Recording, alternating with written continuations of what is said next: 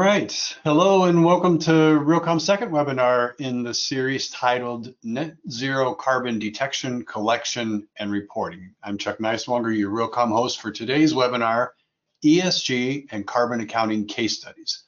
Today's discussion centers on how companies are implementing these changes, their pilot programs, and the results they're seeing. But before we get started, let me go over a few housekeeping items to help you have a great webinar experience.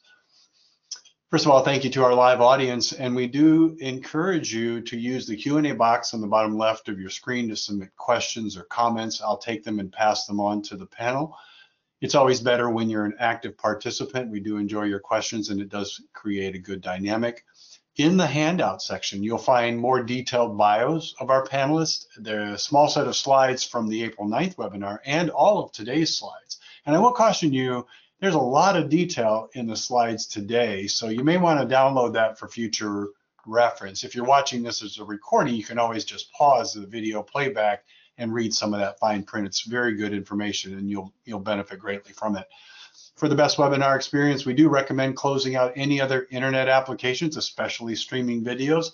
Just as a helpful tip, tip, if you haven't seen the recording of the first session in this series, I do highly recommend reviewing both of these together on realcomm.com's past webinar archive. I think the two of them together will create just a tremendous amount of information for you.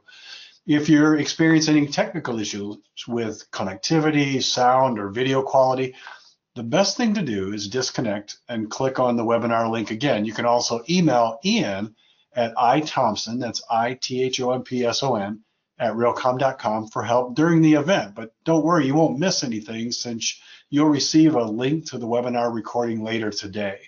And we've included my email on the slide in case you think of a question for our panel, but you're watching this as a recording and of course you know you can't interact with them. So just send the questions to me i'll forward them along to our panel and we'll try to get them answered if we can.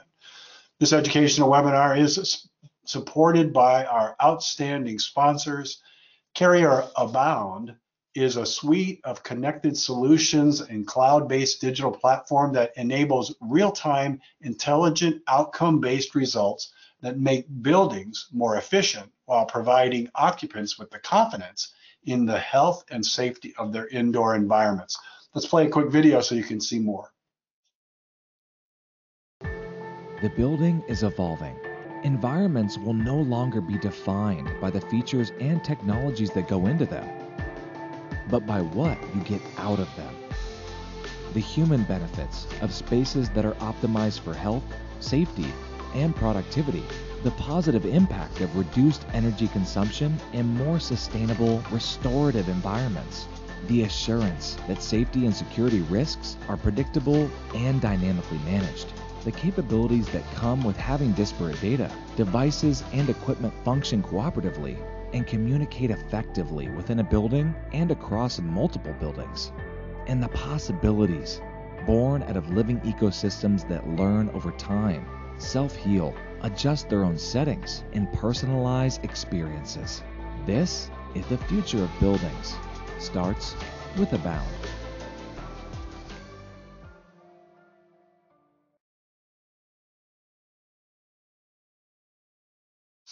All right, that's pretty impressive. So you might want to check those out. I'll put a link in the uh, chat feature for all of the live attendees, and you can definitely go see more about that. Let's talk about our other great sponsor, Yardi provides in innovative industry-leading real estate investment and asset solutions for organizations of all sizes and asset classes globally.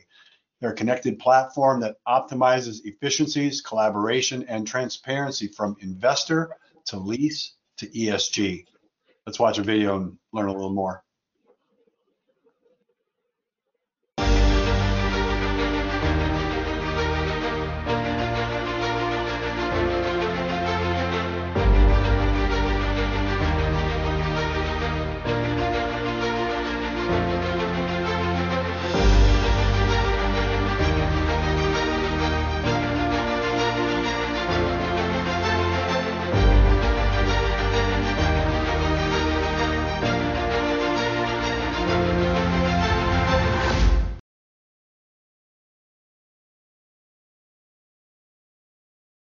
All right, and we're so grateful really for the contributions by these technology partners to our industry, to Realcomm, and to helping us educate our viewers in sessions just like these.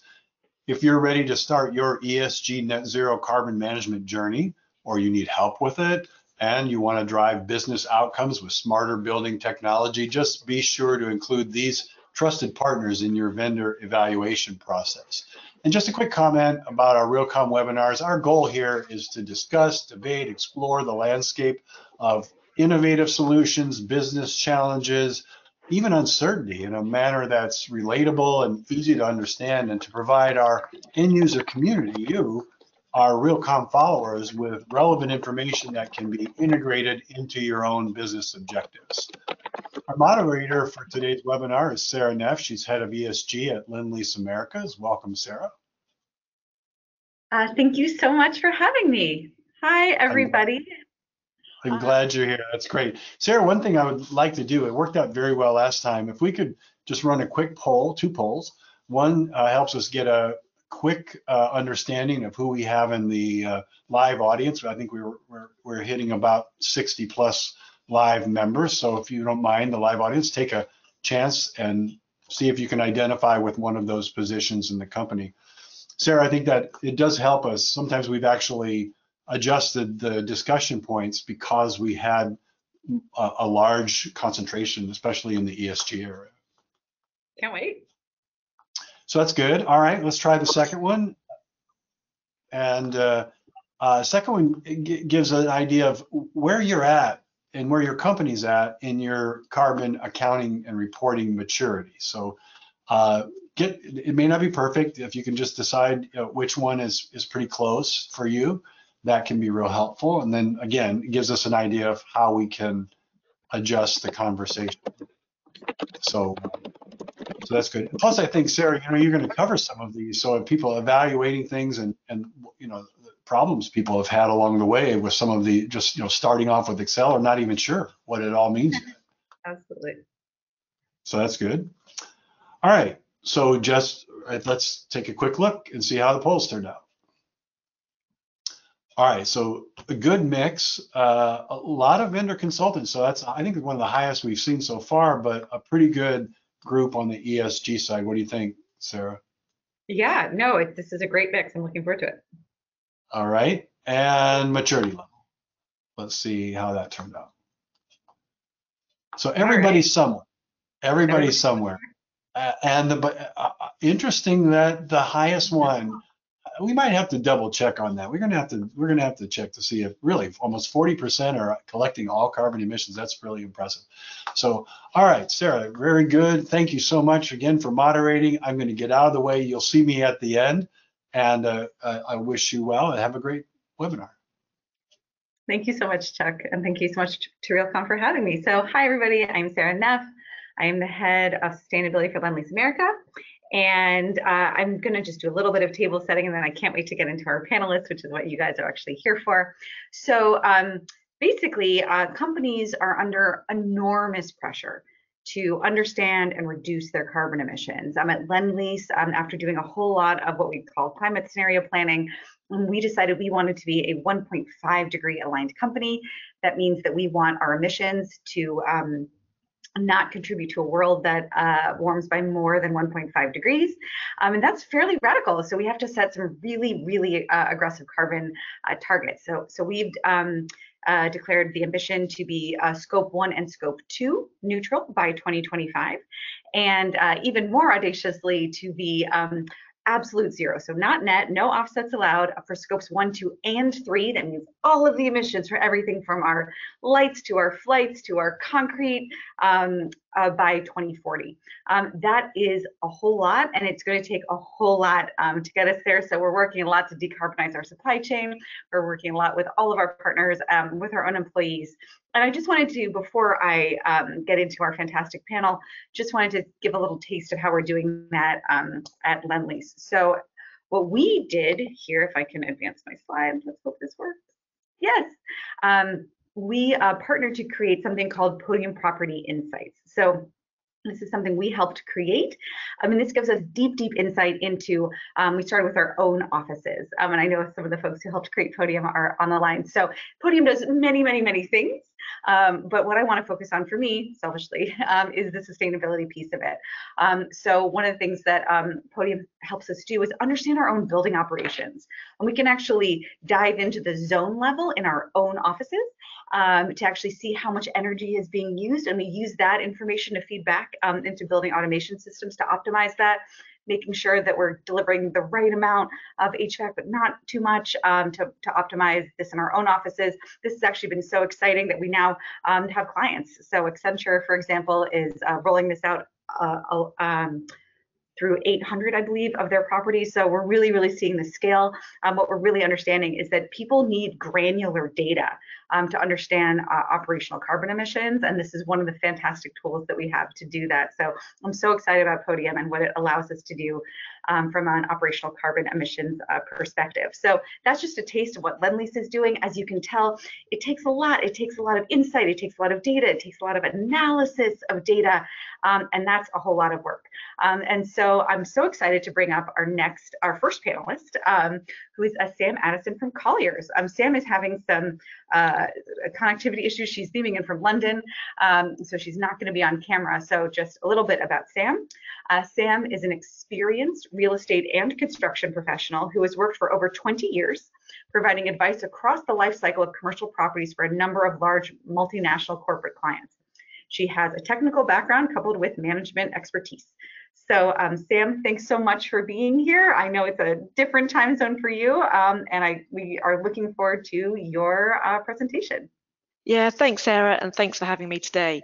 So what I'm planning to do today is to present a structured approach to decarbonising corporate real estate uh, portfolios by enabling best possible decisions in a pragmatic way. Um, and you might notice on some of the slides that there's actually three organisations listed. We know that to tackle climate change, is imperative that we collaborate.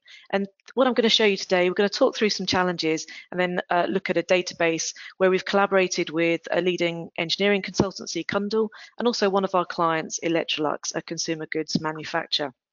So to start with, some of the key challenges that we're facing um, in decarbonising real estate. First, first of all, in terms of the targets that we've been set, we're not doing very well in terms of um, where we are. Recently, the, the IPCC report that came out this week, I'm going to skip through this, but we know that we have a long way to go. Um, which suggests it's a difficult um, process. Secondly, and this now we're starting to hone in on more specific challenges within real estate. I call it the the fog of certification. There's a whole array of certificates out there, um, and as we know, it, it's not entirely clear if we're focusing on decarbonising and um, net zero carbon.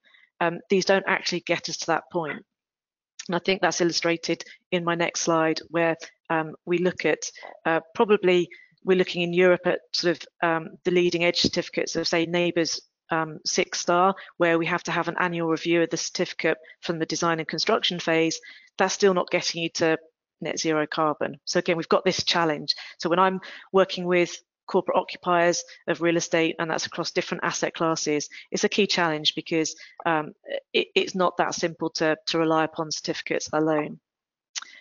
Another key challenge um, in terms of the focus on operational um, energy and you know looking at uh, here we've got two types of building. I'm not going to go into where they are, but the type we've got on the top there, um, a new development, um, Internet of Things, smart building, and below uh, a 1960s concrete clad, concrete framed uh, building. So I think one of the key challenges we've got is also that um, we need to start focusing on embodied carbon. And just to illustrate that, I'll quickly go through this. So in terms of operational energy, yes, the new building is going to have a lower impact then we start to um, you know think about the um, the embodied carbon as well. I'm just going to go back to that slide a second.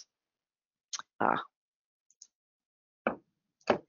I've skipped through all of the slides there. I'm just going to try and go backwards. I wonder, Ian, could you just give us a hand and uh, take me back? So I've just skipped through there. But the, the challenges around um, embodied carbon are that actually when we're looking at the um, the fit out. And if we can go back again, sorry, a couple of slides. Yeah, that's it, perfect. So the, the focus on operational energy um, means that we're not focusing on legacy and um, when we carry on in, in the slide deck, you'll see that actually there's um, uh, there is more information around the legacy carbon. That actually a new building with um, highly technical solutions, if you're not taking into account legacy carbon, means that we do not have the full picture. And again, we understand that that may be because um, as we're focusing on operational energy has got better, um, so therefore the focus on embodied carbon is important and it does play into our scopes. So we want to make sure that in a pragmatic way that we are taking into account legacy carbon as well. We've also then just got the, the challenges of, um, you know, the complexity of real estate. So again, I'm representing occupier clients in corporate real estate, many countries, um, diverse portfolios, uh, different types of tenure. Um, landlords are not ready often. Um, uh, there's also that sort of need for fast decisions, limited budgets again. So often when there's a an investment decision being made, uh, we need to move quickly and with limited um, data.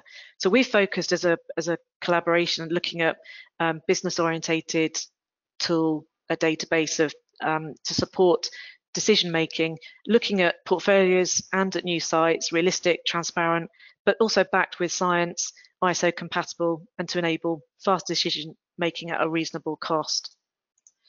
So together we've um, we've collaborated as a group, bringing in the expertise of sustainability, um, corporate real estate services, and an end user. So we've got the client perspective as well. In terms of objectives, making sure that any decision has uh, any real estate investment decision has got a sustainability lens.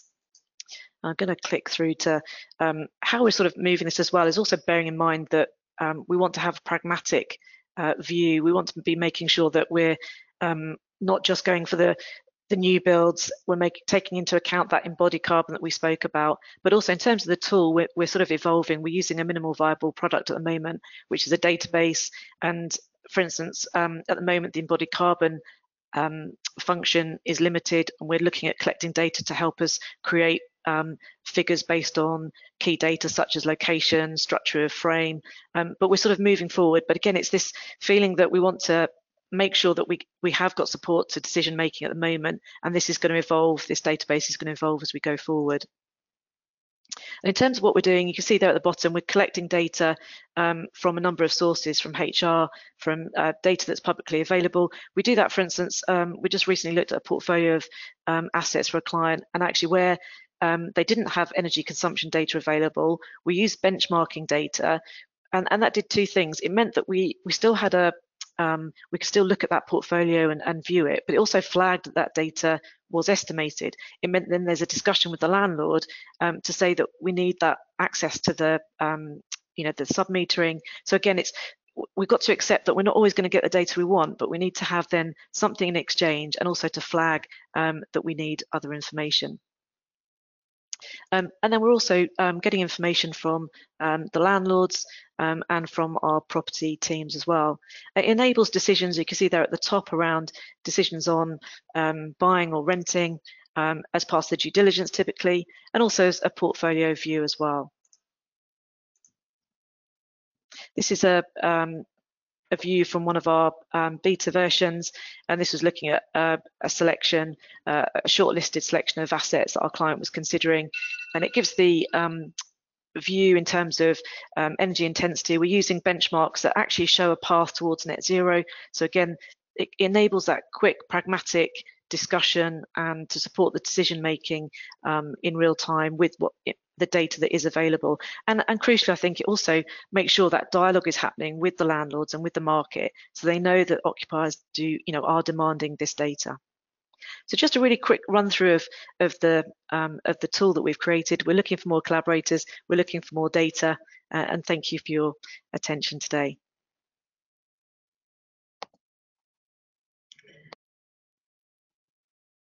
Sam, thank you so much. That was a lot that you covered very, very quickly, and I really, really appreciate that. That was fantastic. Um, so, uh, by the way, I just love this idea of like moving away from certifications to real um, data. Can I um, can I ask you sort of what you learned in that process. So, you know, we we live in the world of certification soup. I think the building that I'm working in has three right now. I think it's LEED and Energy Star and Fitwel, all of which are fantastic. Um, but uh, you know, yet I, as a tenant in this building, don't actually know what its um, energy consumption is. So, Sam, um, can you just talk like what have you learned um, going from just certifications to actually real data insights?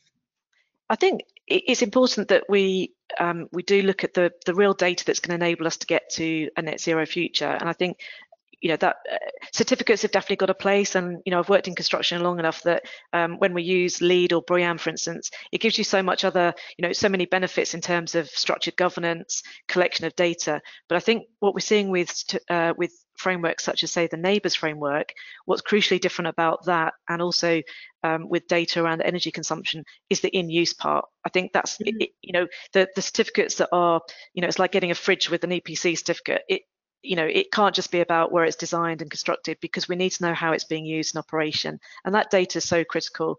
And then I think also embodied carbon, that's becoming increasingly important in terms of the decisions. We are starting to see now clients actually bring this into the um, into the decisions around which real estate option or investment they're going to make, and they will actually look at the legacy carbon. Um, and so we're seeing that across Europe, you know, playing out in, for instance, planning frameworks as well. So I think it's it's having you know, it's a, it's different lenses looking at energy consumption and use and that legacy carbon. I love that. So if, if I'm hearing you right, like certificates, even an operational certificate is really a snapshot in time. You yeah. Know, you're getting you're getting a sort of a it's like a getting in for your yearly you know physical check-in with your doctor. It's not giving you the real time the real time exactly. data that really helps you optimize on the day-to-day basis. I love that. Um, and then um, one of the things I also really liked about your presentation was this concept of of having um, the data when you need it um, to make these critical decisions. Um, can you talk a little bit more about that? Like, when do you need data to make critical decisions in design operations, and like what data are you are you needing? Like, what when has data about sustainability influenced a design decision, either embodied carbon or something else, or an operational decision? Yeah, well, I think uh, I think maybe on the on the real estate investment decisions, the data. Um, I think what's important is if there's if certain data is not available, say for instance, um, embodied carbon is not available, what we're doing is looking at other data points that will support that that decision. Um, so for instance, you know, location, age of construction, construction of the frame, we can start to advise clients. So that's on the investment side. I think in terms of sort of design decisions, we are increasingly seeing um, embodied carbon being added to change requests. I mean, it's it's a simple sort of concept. Um, now it's, it's easier in new build developments because it's also trying to get that data. But I think we are starting to see a trend towards that where embodied carbon data is being utilized. So, you know, classic sort of change request process for a new build, um, as well as looking at, you know, time, cost, health and safety impact. We're looking at embodied impact as well. But it's about having that data at that time. Yeah if you don't have the data, you can't optimize on the embodied carbon. Absolutely, we we go through that a lot at Lendlease, where, you know, the the LCA, the life cycle assessment um, of the building, often happens halfway through construction or after construction, and you're not actually using that to influence any of the decisions about the embodied carbon. It really just becomes a reporting tool. So I love that. So data early is what's needed for decisions. Beautiful data too late doesn't actually get you anywhere, if I'm understanding you right. Exactly, and also to ha- to have some maybe like deal breakers if there's mm-hmm. certain mm-hmm. things, sort of maybe quite blunt sort of data inputs, and it may just be around um, renewable energy. But we've got clients also if there's not renewable energy available in the building, it's just straight off the list. Yeah, absolutely. Um, they uh, what, one of the things that we're actually putting into our due diligence process is like, can we get the data? You know, is the metering set up so we can get the data before we come in, or are we gonna, and we're putting in metering into our pro formas um, so that, you know, we are able to get it from day one because we just can't wait around. Uh, to figure out the solution, we have to we have to have it as soon as we operationalize the building. So Sam, we'll come back to you in Q and A. Thank you so much uh, for being here. Um, and I'm going to uh, introduce my good friend uh, Becca Rush, uh, Becca Timms. Um, so Becca is the director of ESG at Jamestown. Uh, she leads in environmental, social, and governance initiative um, through the Jamestown Green Program and the Jamestown Charitable Foundation.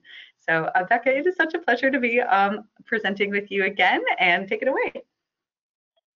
Awesome. I love these panels, and I love when I'm taking ferocious notes. Um, so many of the themes um, that you hit on, Sarah and Sam as well. You know, collaboration, pushing the envelope with absolute zero um, I think this is exciting stuff, and it's really important that we continue to share. Um, so thanks, Realcomm, for for hosting. Um, a little bit about Jamestown for those of you that don't know us. Let me get hip to these slides real quick. Give me one moment. Ah, there we go. We are a design-focused uh, real estate investment and management firm. We had about 13.2 billion in assets under management towards the, at the end of last year. Um, and our mission is really to transform spaces into innovation hubs and community centers. Uh, I've been at Jamestown a little over 10 years, um, and I'm lucky because I feel like the way that um, we do this, we take a very hands-on approach to value creation, uh, which is really synergistic uh, with our ESG goals and, and, allows us to fully integrate ESG into our overall uh, vertical operation. This map just shows a little bit in terms of where we operate. Um, so we're a global company, and this is relevant uh, when it comes to legislative drivers, building codes, uh, utility incentives, um, or even the availability of things like uh, renewable energy that we can purchase from the grid. We've been at this um, for a while. Um, so the program and initiative was really started back in 2008. Um, I was Jamestown's first full-time sustainability hire. Um, so it's been really interesting to, to see the topic evolve over the years um, we do a good bit of reporting, as you can see up top, and, and everyone does love the the awards and the recognition. I, you know, I'm not sure we'll ever get away from the certifications, um, but I wanted to point out below just the the metrics and kind of the level of detail that we we need in order to be transparent about our ESG performance um, you know, certainly on an annual basis. Um, but as we've just discussed a little bit, um, I think performance is increasingly getting, you know, a little more real time, right? Like, how are you performing, uh, not just last year, but last quarter or this past month or today? Um, and I think that data is really necessary in order to connect the dots between what we do to check the box, but then what do we do to really move the needle with our operations. Um, so all of this information uh, is published in our uh, an- annual sustainability report, which is on the Jamestown website. Um, so I'm going to move fast through the next couple of slides, um, but invite you to check that out um, if you're interested in more information. Um, this is just about uh, kind of uh, where we're headed and how we're organized. Um, so we approach ESG through nine different impact areas at Jamestown. Um, and we've aligned uh, the 79 targets that fall under those impact areas to support all 17 UN Sustainable Development Goals um, we felt that as a global company, it was important to kind of set that alignment um, and show just the, the impact that real estate companies can have. Um, I know we're talking about emissions, and Jamestown has a net zero operational carbon goal by 2050. Um, we're really proud of that, uh, but as Sarah pointed out, you know, net involves a lot of other things, um, and I think the market is probably headed to a more absolute uh, target in the future. Um, the thing that I love about these targets is they're, that they're really intended to be iterative. So we have short, medium, and long-term targets, um, and we have fewer long-term targets than short-term targets because it's hard for me to say, you know, where we should be in 2050 today. Um, so I expect that in the next couple of years we'll be reevaluating our targets as well. Um, so I'm going to talk about some of the energy efficiency practices that we we use to to drive improvement. Um, I'll note that on the data side, you know, I've been hearing and saying for a decade, um, you can't manage what you don't measure. And so we use a collection of tools, um, everything from uh, Schneider Electric for our utility bill automation and bill pay, um, Energy Star Portfolio Manager, Measurabl. That's how we get all of the um, kind of benchmarking data for our assets um, so that we can track our progress towards goals on an annual basis. Um, and you know, one of the things that I talk about a lot is um, we have a very diverse portfolio, and so our approach to energy efficiency and decarbonization is going to be necessarily different um, depending on the market. Um, so, for example, you know, we also own a lot of very old buildings, right? So when you're dealing with a hundred-year-old building versus a brand new um, glass office tower, uh, your approach to efficiency is going to be different, as are the opportunities available. Um, in New York, we have a lot of old buildings. We're doing things like um, big infrastructure upgrades, uh, boiler replacements, um, exterior kind of space heating upgrades. Uh, we've been using Aquicore for a number of years to do real-time energy management, um, giving the building engineers information that they need to control their buildings. Um, and this was uh, really valuable during COVID so that we could um, essentially understand the, the, impact that a lower occupancy was having on our building performance. Uh, another New York building, we've uh, it's a multifamily asset. We've done some really interesting stuff with energy management. Um, and in addition to some base building savings, we've also been able to implement demand response. Um, so the individual residents in the apartments, right, that we don't really control, um, they are then incentivized and can actually earn, you know, a couple hundred bucks a year um, by curtailing their energy usage um, when the grid is under stress. Um, so we think that's really cool, and we'd love to see that expand to other markets. Um, in markets like San Francisco, there's a lot of free resources available. Um, we love the PG&E uh, retro commissioning program um, and have also recently been using their uh, custom incentive program to help sweeten the deal and make some of these projects pencil. Um, and we uh, have struggled a little bit with solar, quite frankly. Um, we had a, a, a, solar project in Boston. Um, we actually had to remove some of those panels uh, to accommodate rooftop infrastructure. Um, and so right now we're targeting more solar projects in California. Um, but this is really just to illustrate that there's not, for many portfolios, you know, a one size uh, fits all approach. Um, one of the really cool things that we did, um, and I think this has been alluded to, you know, we feel like the future and decarbonization really must be tech enabled. Uh, we recently combined our tech and innovation team with our ESG team. So we are now kind of a broader innovation and sustainability group. Um, and we use data. Uh, we're very data driven. We have a data specialist. Um, and then we look for software that allows us to have maximum transparency into our buildings. Um, so we've been piloting and rolling out prescriptive data at a number of our assets. Um, they used occupancy and other types of sensors uh, to actually control and optimize our automation systems. Um, we uh, have a partnership with uh, venture capital firms like Camber Creek that help us source deals and find uh, products to, to try and see if we can matchmake with opportunities in our portfolio. Um, and then, like I said, we use this pilot and deployment model. So we test something at a building, we see if it works, and then we try and figure out where we can deploy it more widely. I'm going to talk just very briefly a case study um, that I love. So this is Levi's Plaza in San Francisco, and this is the first project in the Jamestown portfolio to make a commitment ahead of our 2050 net zero operational carbon target. Um, so it's committed to uh, being a net zero operational carbon campus by 2025. Um, and as we discussed, um, you know, it, decarbonization is just kind of one part of ESG. Um, so we're doing LEED certifications, you know, we're doing our annual Energy Star ratings. Um, and, you know, we're using, uh, we've got beehives on the roof that, that look really great, especially against the backdrop of, you know, the Golden Gate Bridge and whatnot. But we're also um, you know looking at things like waste management material management um, and a lot of this is driven by our, our tenants um, the t- types of tenants that we want to see leasing space in our buildings um, these requirements are, are very important to them. Um, so when it comes to decarbonization um, we use this priority this efficiency first priority waterfall. This is from the Department of Energy. Um, so, you know, when it comes to efficiency, we're doing uh, real time energy management. We did the retro commissioning program, um, but this really started uh, for us uh, with due diligence. So, during the due diligence process, um, we identified uh, an HVAC replacement was needed. Um, and we did a lot of work very early on to say, you know, what would happen if instead of a like for like replacement, we converted all of our central plant equipment from natural gas to all electric. Um, so we're in the process of doing that across four or five buildings. Um, and then as those roof replacements and HVAC uh, upgrades are completed, um, then we're uh, installing photovoltaics on at least one building, hopefully more. That's just really active.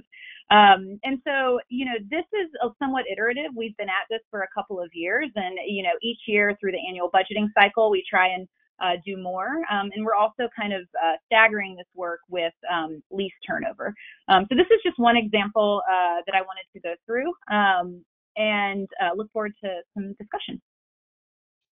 Absolutely. Thank you so much, Becca. Um, so, uh, you know, you, you, you always make things with, with the exception of your, the solar issue look so easy, but can you just talk a little bit like, why is, why is the data that supports all this hard?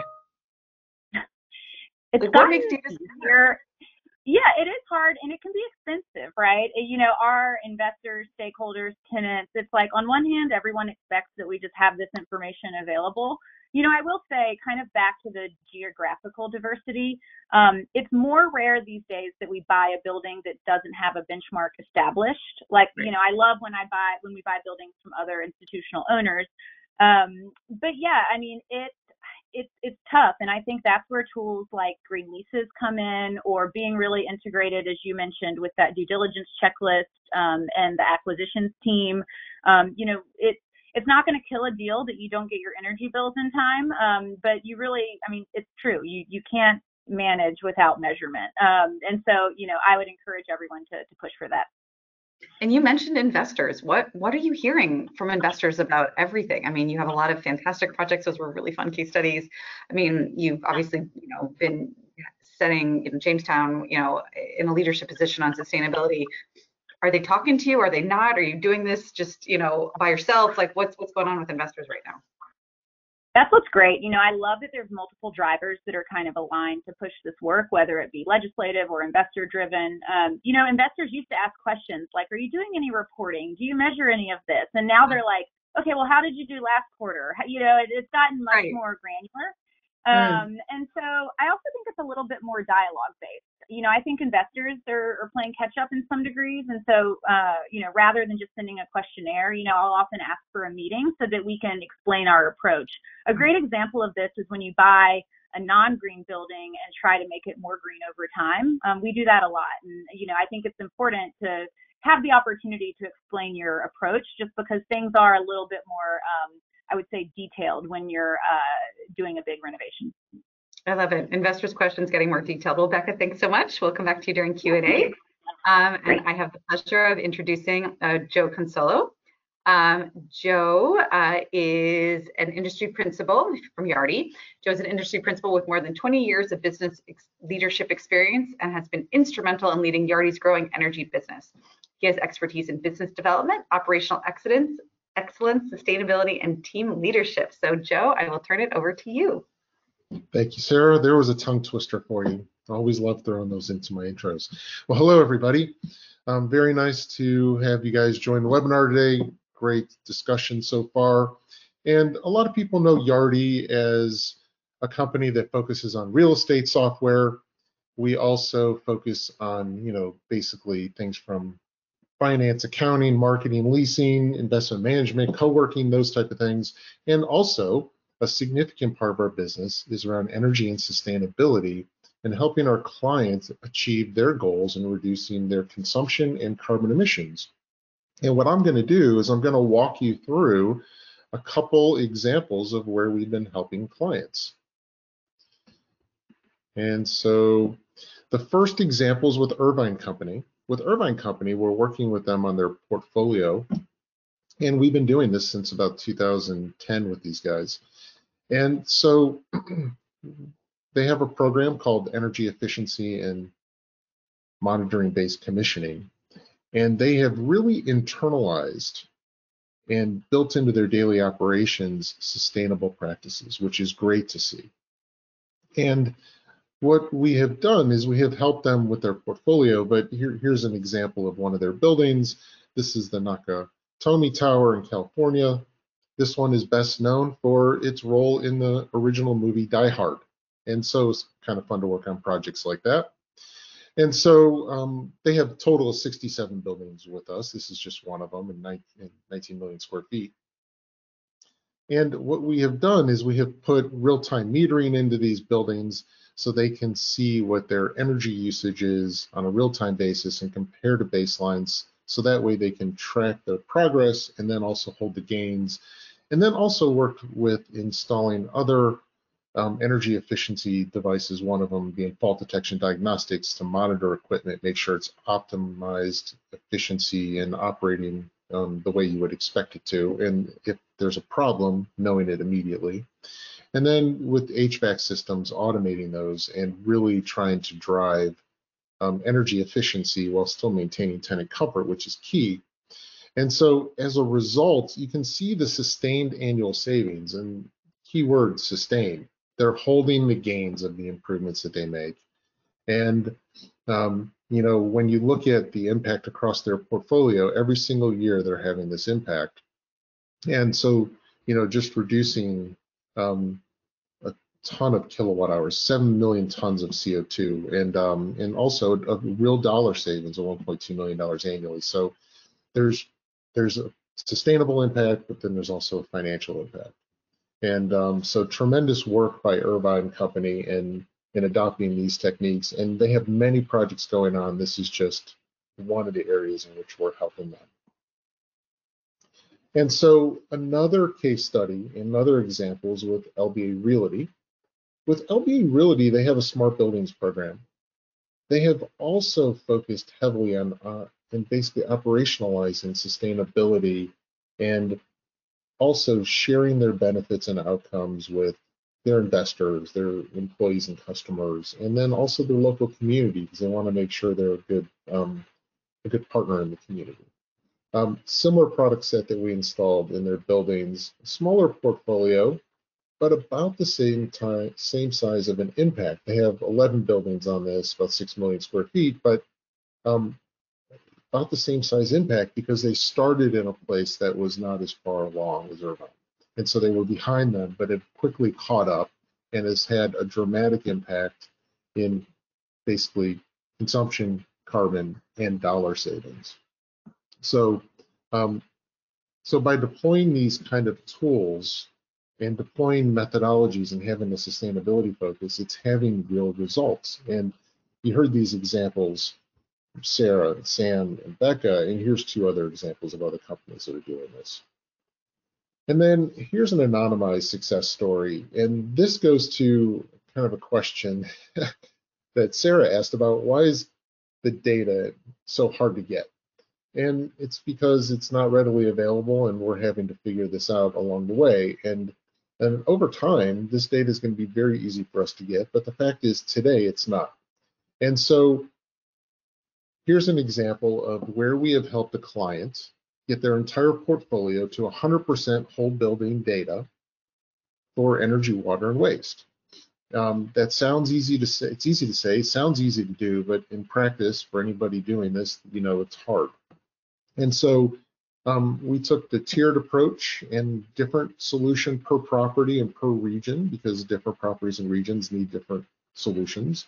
And we get as much as we can from utility companies, but that's not the silver bullet. You're not going to get everything you need there.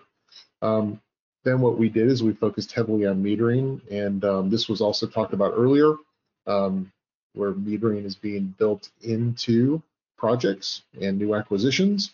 Um, metering is one of the best ways to go get the data, but then also it can be used over time, not just to get the data for reporting, but to have the data to make sure that you understand where the building is starting and what the baseline is to be able to track your improvements and also just as important to hold those gains over time. And then only when required where green leases were in place, we went to the resident tenants and got their uh, utility bills. But basically by taking this approach, able to get the entire portfolio, the whole building, and um, and just allowing them to have great baselines and then also set the benchmarks for the future. So there's three case studies and success stories um, that Yardi's worked with our clients on.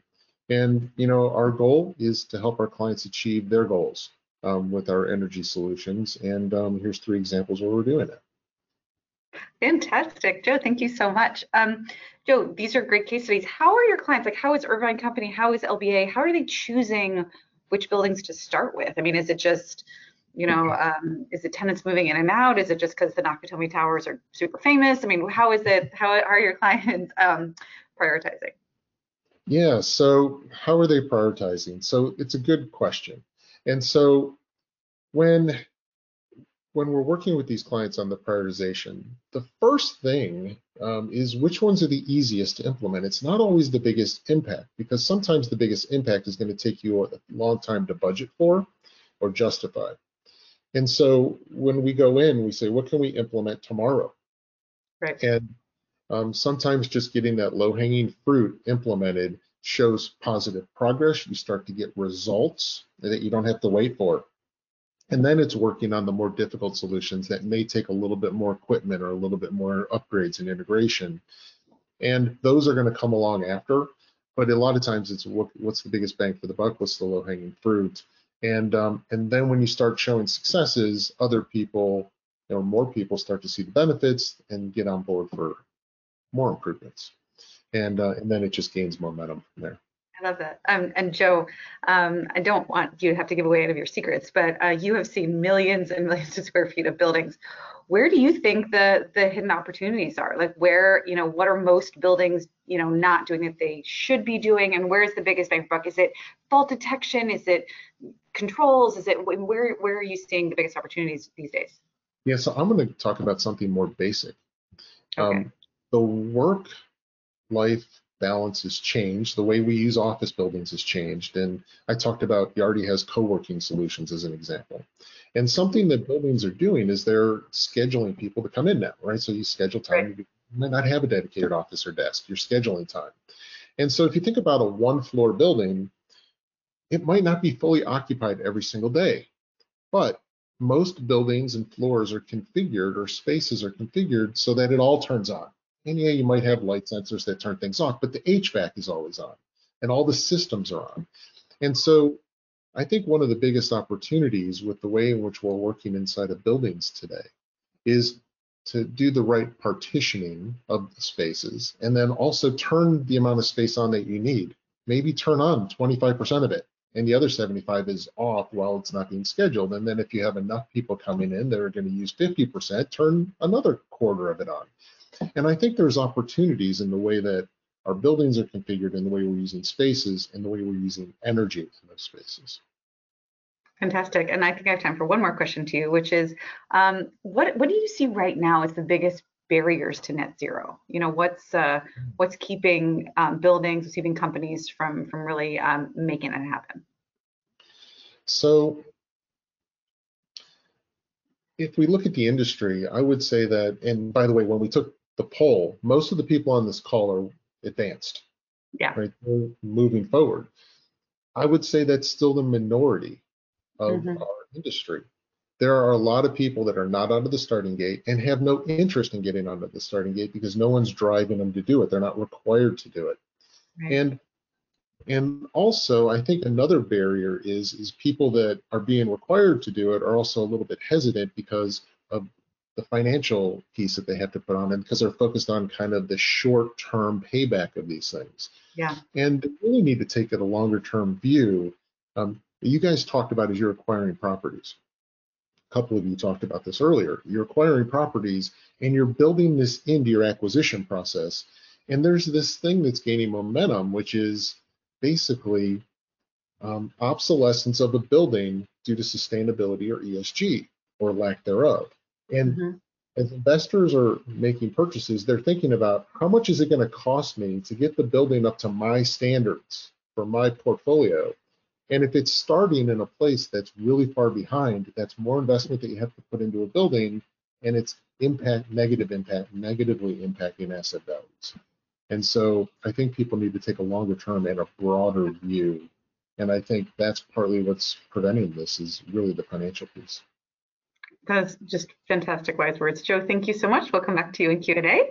Um, now I have the pleasure of introducing our last speaker, who is um, Andrew Clindera from Carrier. So Andrew is the director of EHS for Carrier's North American Residential and Light Commercial Systems Group. Uh, previously, Andrew held the position of Global Environmental and Operations Sustainability Leader for Carrier. He was responsible for the development and implementation of Carrier's strategy to achieve carbon neutrality, including the establishment of energy management and procurement programs for scope one and two greenhouse gas reductions. So Andrew, thank you so much and take it away.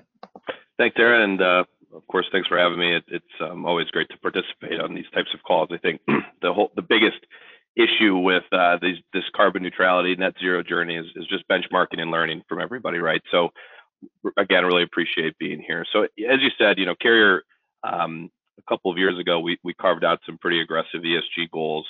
Um, two of those being carbon focus, which is deliver uh, carbon neutrality from our operations by 2030, which is our scope one and two metrics. And then within scope three is avoiding a gigaton of uh, associated emissions from our customers and our products in use uh, at our customers' locations.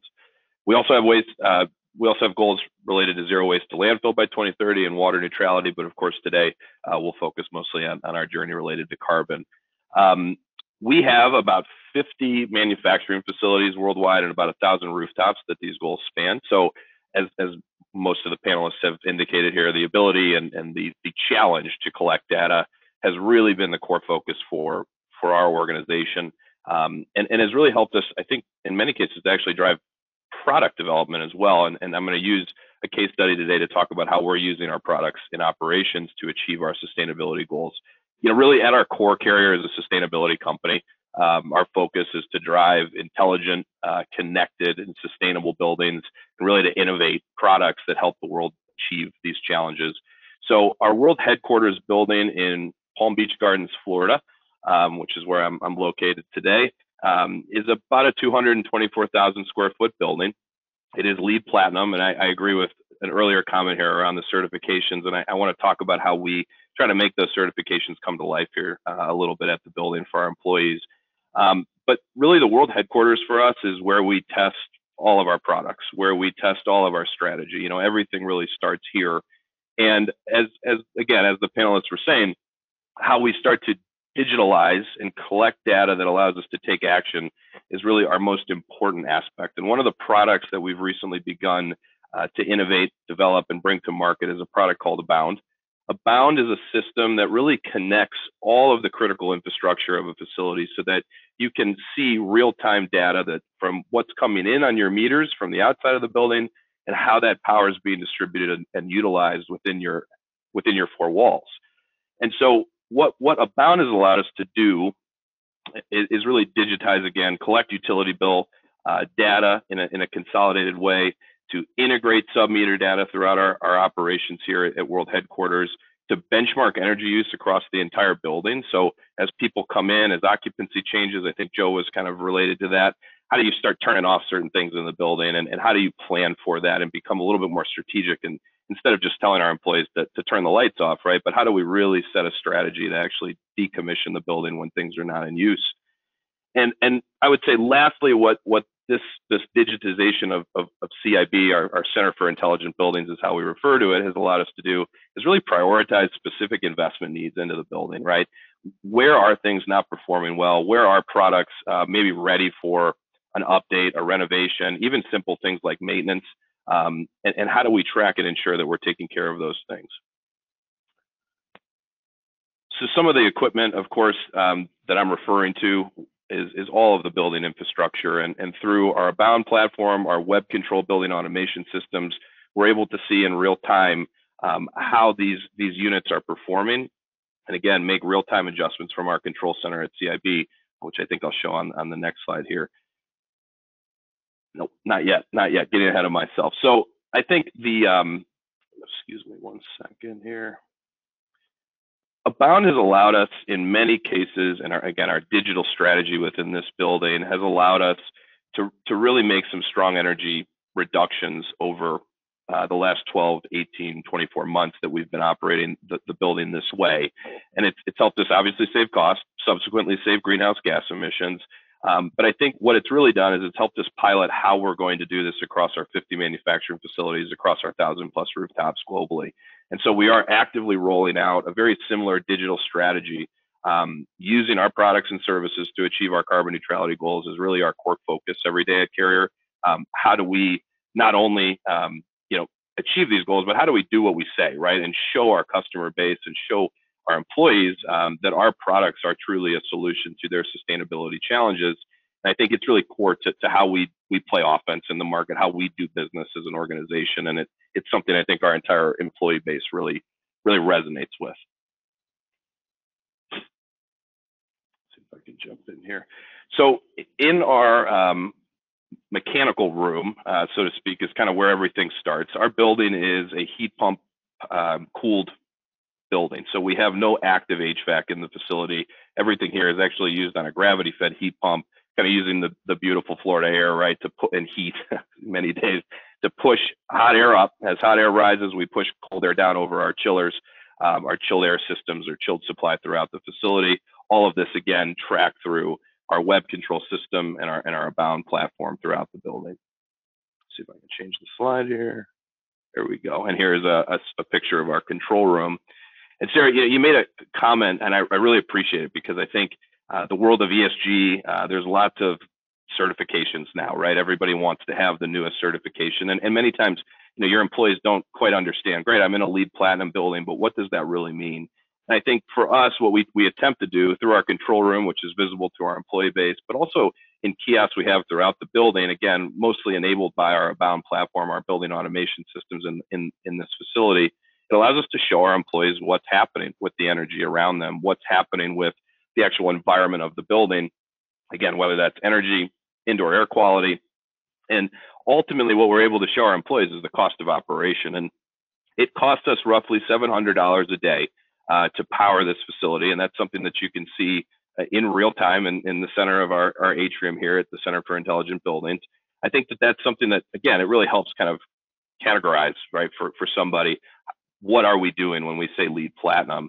And I think as our building being um, to see the unseen, so to speak, and I'll, I'll wrap up here and go to questions, you know, it, it really becomes how do we show, again, our products in operation, we're very proud of our products, we're very proud of what we do in terms of innovating building efficiency, but how do you bring that home and really connect it? So throughout our building, the, the theme of it being see the unseen as most of our products and most of the things we're talking about today are in a closet or in the basement. Um, I think that all of these things allow us again to kind of create more of a call to action and, and be more efficient in real time. Andrew, thank you uh, so much. So um, I just was um, curious, can you tell us sort of like all the dashboarding and the employees are seeing it, what feedback are you getting from them? Like how are your employees? You know, we in, in the world of sustainability, we love dashboards, dashboards, dashboards everywhere. Um, right. But uh, I think it'd be really great for the audience to hear sort of what what the feedback's been, what you're getting out of it, insights, interaction, what's going on. You know, I, I think for for all of what has become the ESG call to action for the world, I, I think it's really important to um, make it simple for people to understand. You know, when you say things like carbon neutrality and net zero, and, and they, they're, they're very broad, big topics, and they are very complex. But to break it down very specifically for our workforce to say this is your energy consumption at your desk and at, on your floor and at your level of the building, I think it just personalizes it. And I think it's allowed our employees to become more engaged into what we're doing, even something as simple here as trash. Um, you see employees talking at the trash cans at Carrier, right? Of is this the right can for me to put this thing in? And I think I think it's it's how you create small, simple ways for people to be engaged. I think that's really what the dashboards have done for us. Fantastic. And um, what trends are you seeing? Sort of what are your clients asking for that they weren't asking for last year, three years ago? Um, sort of what, what, where are you seeing the space as we try to move our buildings towards net zero, carbon neutrality, all whatever term you're using for it? What, what are you, what are you seeing clients ask for? Sure. So I think I'm, I'm a little unique compared to the others. My clients are internal carrier employees and carrier facilities, right? So um, I service our business every day, and I, I think what's what, where we started this journey a few years ago was um, how do we collect data? What what are these invoices? What sources do I need to do? Then it became well, what projects reduce, right? How do we get support to really reduce, and and, and how do we provide a real business case? And I think now we're at a point where we have the data, we're working on it. We still have some challenges. We have a good project pipeline. We're engaged in renewable energy. But now it's really saying, all right, help me make this happen. Help me prove the business case. Help me engage all the different stakeholders I need to execute these things. So I think I think we're getting a little bit more mature. Um, but ultimately, I think Sarah, what the teams are getting more focused on is reducing waste in our operations more than anything else, and, and we're trying to get more more strategic in how we do that. For example, compressed air leak mitigation and, and those types of activities. So I think it it, it started very big, put solar panels on everything. I think now we're getting more refined to say, all right, well, these are the actions that make an impact, and I think that's what our team's asking for help on most of the most of the time. Fantastic. And um, I did notice uh, that you had a slide that um, talked about water, which I love. Uh, one of the things I get um, a little sad about in sustainability these days is I think we've gotten everybody's gotten so carbon focused. I love that you're talking about you know your employees in recycling, and that we've we've a little bit stopped talking about water. Um, and uh, I was curious if you could just give us any insights um, from what you guys are doing to reduce water. Sort of what's the what's the cutting edge of water reduction right now for Carrier? Great question. I think over the last couple of years, we've seen a lot of locations around the world have significant water scarcity issues. Um, whether that's in Mexico, in India, in parts of throughout Asia, uh, even in, in Europe in some cases. And so I think that that topic is going to emerge as the next big. I think if it's greenhouse gas today, I, I do think it's water tomorrow. Um, and ultimately, what we're trying to do is look at things like our cooling tower. You know, specifically for our products in operation, we make chillers that u- utilize a cooling tower, which uses uses quite a bit of water. So how do we start to convert those to air cooled? And we make those products as well. So again, creating that business case to start to say if it's if it's from fossil fuel to electrification I think it's a very similar strategy on the waterfront for how you start to move things into um, different sources of cooling in most cases. And, and I would probably say this, you know, one of the biggest challenges we have on water is um, some of it's sanitary, right? So at a certain point, you only get, you can only manage that aspect of it so much, but it's also then how do you kind of slowly phase water usage out of your operations without creating a business impact. So we have a huge focus globally on our water consumption, um, moving things from non-groundwater sources to city usage so that we can kind of prove that and, and, ensure that I should say that we're putting we're taking water and putting it back in the same place. So I think it's an emerging topic, Sarah. I think it's something that uh, we're focused on, but I'd love to see the, the rest of the world kind of come along with that journey as well. Absolutely. Well, Andrew, thank you so much. Uh, Andrew, why don't you go stay on camera and then I'm going to invite all of our panelists um, who have their uh, camera stuff working uh, to get um, back on camera. And I know Sam is um, here to uh, also available to answer questions. In fact, Sam, I'm actually going to start with you. And by the way, audience, please feel free to put questions in the chat. I'm happy to get your questions answered. Otherwise, I'm just going to dive right in. Um, so Sam, um, we uh, one of the things I really liked about your presentation is this concept of moving away from just thinking about operational carbon, so the fuels, you know, our natural gas, our electricity, into scope three. What do you think we need to do, you know, within the RealComm community um, to take the really advanced? I mean, as you guys heard, everybody on this slide is very uh, on this panel is very very advanced in terms of um, operational emissions and move that thinking to scope three. How, how do you think that transition needs to happen? And you, I think there you're focusing, uh, talking about embodied carbon as well, and I think the broader impact. Yeah, embodied carbon tenant, yeah. all that good stuff. Yeah, I think uh, it's um, it, it's recognizing um, and starting to chart the whole um, carbon footprint and looking at the whole impact of an organization. So I think it's um, collaborating with different partners. Um, for us at Colliers, we're looking at our um, our own operations, but then expanding out into how we interact with our clients, and that's that's our scope three, and we're we're part of our client scope three. So I think it's it's collaborating, it's it's charting all of the different aspects of of the impacts. Um, I think you know, we also um, organisations such as the World Green Building Council. I think they've got some great tools and resources that we're also finding very helpful. The UN's development uh, Sustainable Development Goals again gives a very broad, holistic view, and I think those measures and frameworks are helping us look at the whole, you know, taking a more holistic, holistic view. But I think for me, it was interesting just listening to Andrew about water. I think.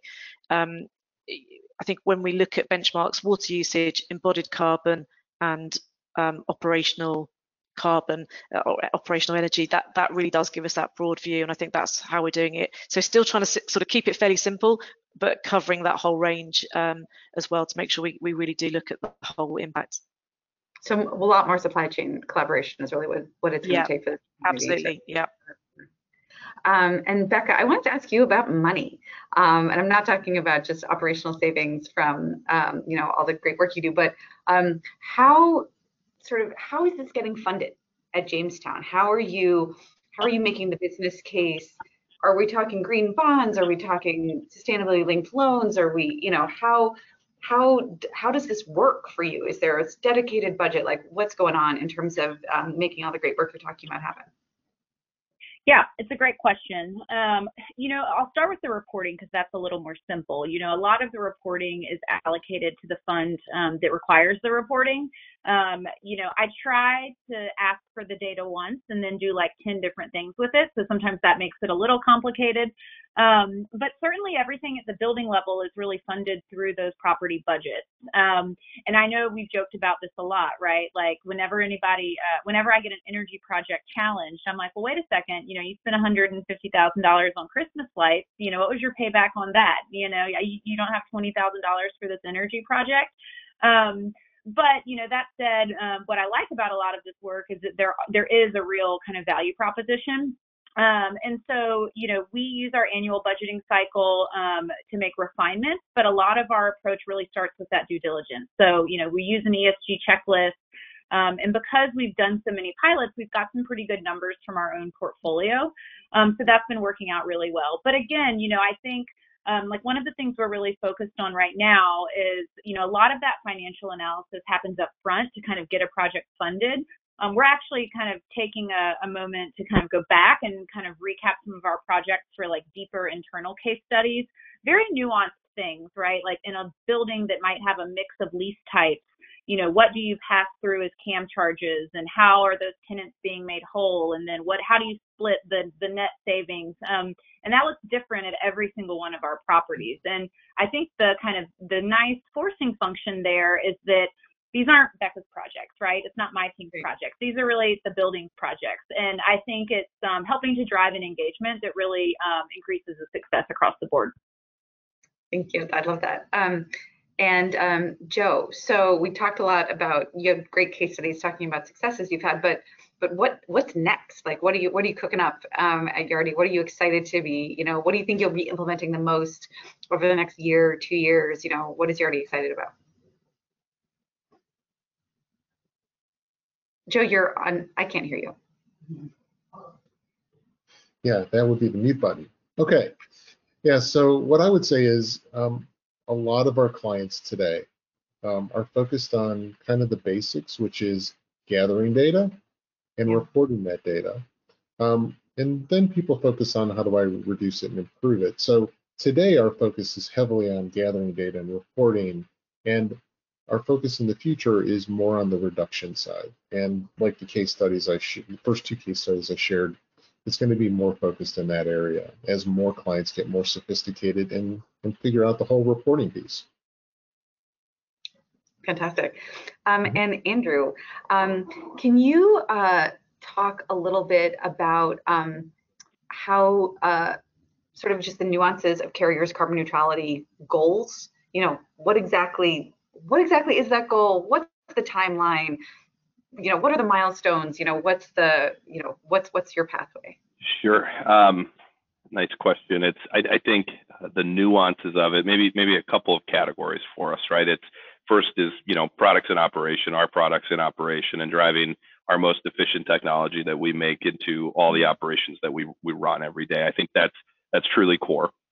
Secondly, uh, is energy intervention is the way I like to refer to it. It's it's how we start to change the sources of energy our facilities consume power from, whether that's producing more energy on site. We have about 20 or 30 locations right now going through active RFPs for on-site solar around the globe, or how we participate in the offsite energy grid, right, and support um, the grid to become a cleaner place. And, and, ultimately, Carrier obviously benefits from that. But um, the goal being that I think large companies like ours, if, if we're not participating in the development of a, of a cleaner grid, then I, I, don't think that we're answering the call to action that is the ESG push um, in, in, the world today. So I'd say those are probably the two key areas for us right now.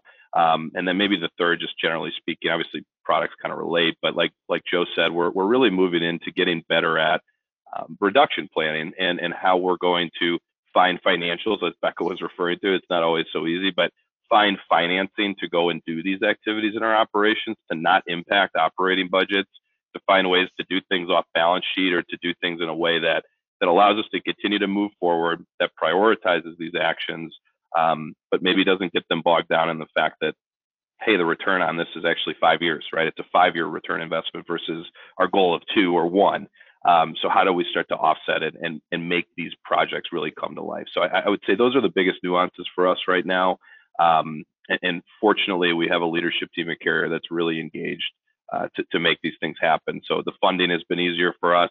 As I said, we're now a little bit better positioned in our project pipeline to go after the reduction plans. Fantastic. Um, so you do have an audience question. Um, so uh, the question is plug loads and MELs. I don't even know what, what MEL stands for, and I'm pretty good at my sustainability acronyms. So if somebody else can I'm jump really, in. Sarah, me too. Our um, so our, our 40% of, of building energy consumption, is anyone deploying um, Internet of Things systems beyond the meter to capture and analyze uh, granular real-time electricity um, demand at point of demand, like at the socket level? If not, why not? Cost, low priority, ins inserting about the value or um, impact. I um, with our podium property insights, we are at the zone level, so we're not at the socket level. I don't know if any, um, uh, which is um, which is actually I think much more granular than most buildings can uh, can do. Um, uh, does anybody is anybody going down to the socket? I have not seen anybody go down to the socket level yet. Uh, zone level. What are, what, what are folks doing on plug load? I yeah, go ahead. Yeah, so I, I think for us, maybe not to the to the electrical socket in the office here, but certainly you know to large bus heads in our operations and our manufacturing facilities um, for large production equipment in particular. We are working towards submetering data in all of our locations, uh, at least in our top, I'll say 25 sites, our largest locations.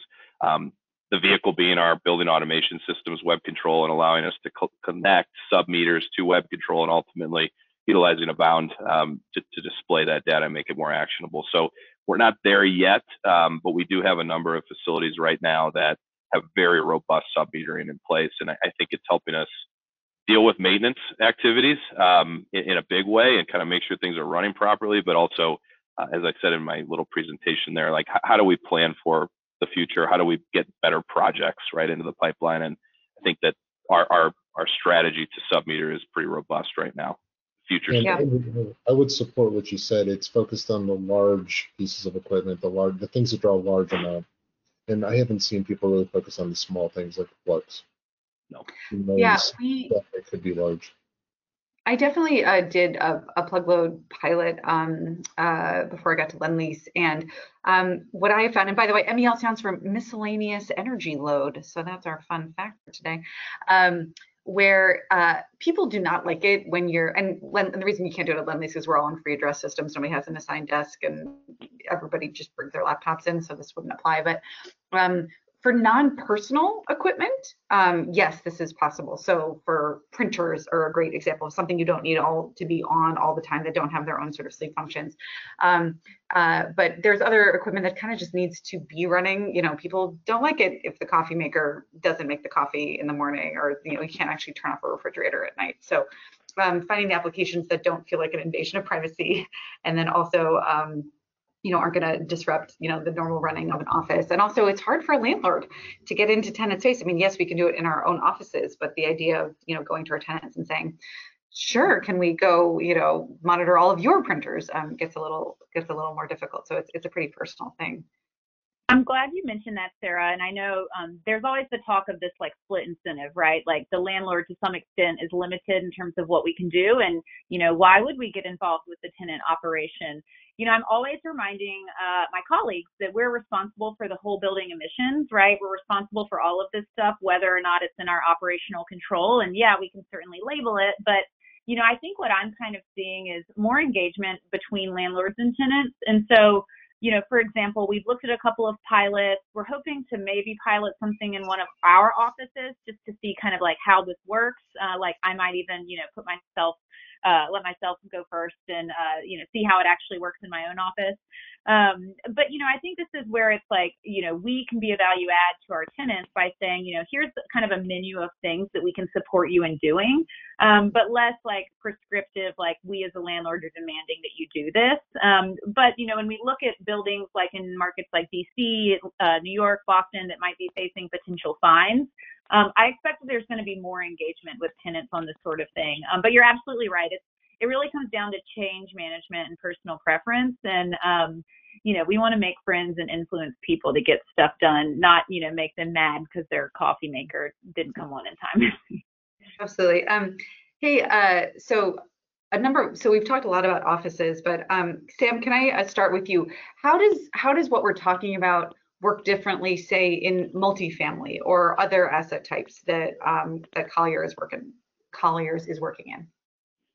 Yeah, I think um, you know the case study that I was talking to is a collaboration with Electrolux. So they have a mixed asset class. They have offices and they have industrial um, manufacturing and logistics. So um, same principles in terms of um, data um, and looking at you know benchmarks which are backed by science, um, you know, to achieve the net zero objectives or water objectives.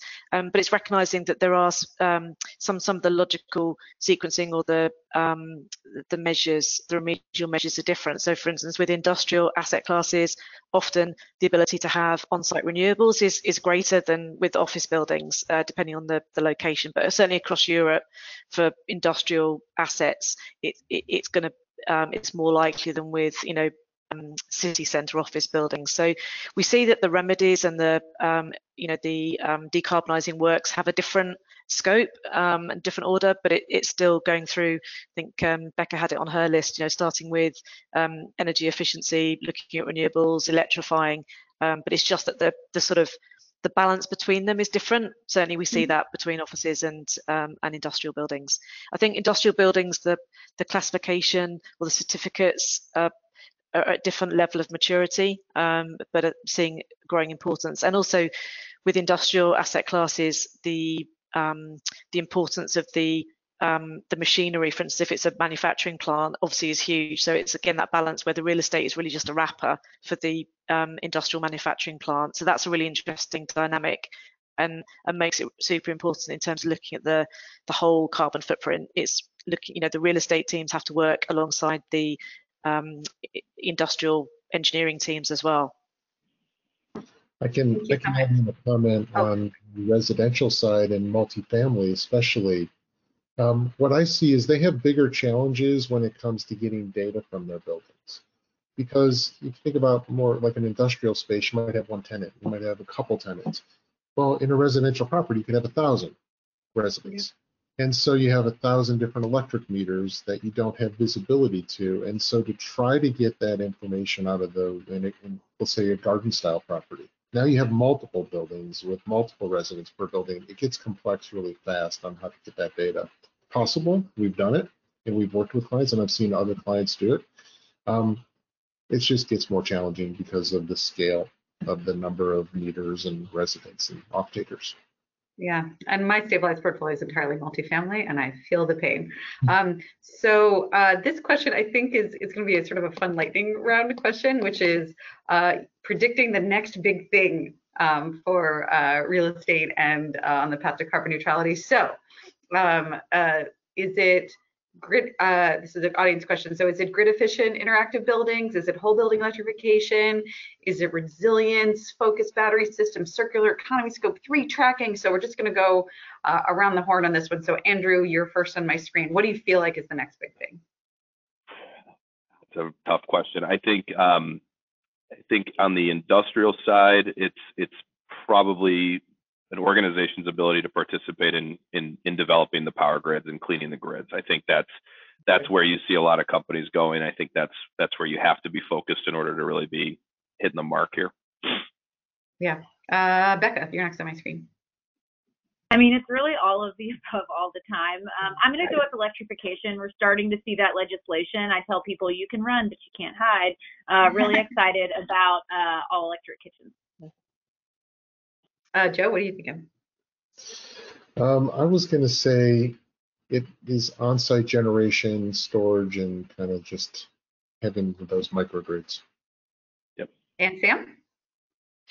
I think for me, the rising importance of embodied carbon, so that legacy carbon, as we're getting better with Im improving energy efficiency, um, the the challenge of embodied carbon will become um, front and center. Yeah, I agree. I, and I would I would have picked actually that as well, which is um, companies um, starting to inventory and then manage their scope three emissions. Is yes, like Becca said, it's sort of all of the above, but um, that's certainly our big focus on Lendlease is inventorying our scope three emissions and seeing what happens.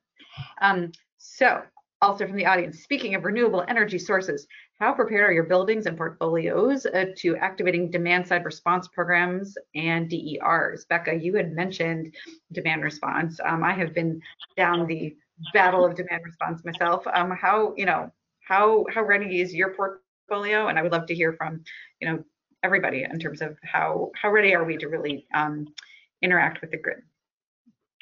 So many acronyms and programs like across different geographies. I feel like you could get like a degree in demand response lingo. Um, we've been Yeah. doing it for a while, and you know it was scary at first. It was like, oh my gosh, what are we going to have to do? Are the tenants going to care? Is it going to make a big impact?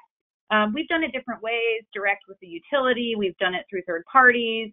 Um, it's a great way to make a little money and contribute to the grid when we can. Um, and like I said, uh, when speaking about uh, one of our multifamily buildings in New York, it's been great to get the individual units involved.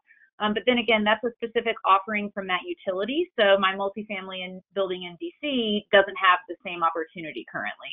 Um, so yeah, we, we, we like to do it. Um, interestingly, I've found that it's not as popular in Europe. It could just be kind of where our portfolio is in Europe. Um, but I was surprised when when asking them about it recently. They were like, "Yeah, it's not really a thing." So um, yeah, I, I we've not had any issues and encourage all of our buildings to participate. Sam, what are you seeing in terms of sort of grid interactivity and demand side management? Yeah, I think if I'm interpreting that correctly, what um, certainly if we're um, where we work with clients who have um, energy generation on site, they will be looking at returning it to the grid. So I think, um, and I, you know, in fact, um, probably one of the most forward-thinking buildings we've been involved in a, a campus in the Nordics, um, and they're they're actually generating more electricity than they need, and it's going back into the grid. So there's a huge, um, you know, very proud of that scheme in terms of the um, power and it's also a district heating system so i think it depends on the infrastructure where where you are i think in countries and locations where there's district heating there's also other opportunities um, you know increased opportunities to, to send energy back to the grid and Joe, uh, what are you seeing? I know I know Yardi because I've used it in my in my previous portfolio. Um, has um, uh, you know demand response uh, product. How are, what do you what's sort of the current state of play with demand response you're seeing? Yeah, so um, so we have seen our clients use it, and but it's so localized today. It's not very pervasive. It's not very you know widespread. So what I would say is is there's people that are using it, but it's a very small percentage of us that use it. So I would say it's growing in popularity where you can use it, but outside of there, it doesn't seem to be expanding. At least I'm not seeing it expand. Maybe yeah. somebody else um, we this next audience question, I think maybe I'll start with Andrew or anybody who can jump in. What about low voltage? Are we working on this? What are we doing in this space? Can anybody explain it to um, the audience? Well, I think low voltage power for us, um, kind of changing how certain things, you know, LED lighting would be a good example, right, of voltage reduction into your operations. Although it's a small, usually a small um, portion of, of your energy usage, depending on where you are, right? I think that's something that we've been pretty focused on. But, but even you know back to the demand response thing, I think that's a, a, a very difficult piece to participate in in certain cases um, because especially for us the manufacturing business, it, it, becomes very difficult to participate in demand response, turn the business off partially at certain points of the day. We're a seven day a week uh, kind of kind of company, and then on the low voltage side, it's similar. Our challenges are very similar with that, where we need quite a bit of power day to day to, to run the operation. So I think that's been a challenge for us. Although I do know in our project pipelines, we've been looking at some voltage applications, power factor changes across our office offices in North America. And Andrew, I have to ask you, since we've been talking both about embodied carbon and about um, all the things Carrier is doing, do you are you seeing anybody starting to ask about the embodied carbon of carrier systems yet? I mean, are this is I think where I'm seeing trends a little bit in Europe. You know, we um, who do and Sam, if you're seeing this, let me know. But we essentially are not accounting for the embodied carbon of MEP systems, right? We just pretend those don't exist. But I've been told that that's like maybe even a third of a building's um, carbon is in the in MEP systems themselves. Sam or Andrew, are, are you seeing the measurement of this beginning? Sam, you want to start?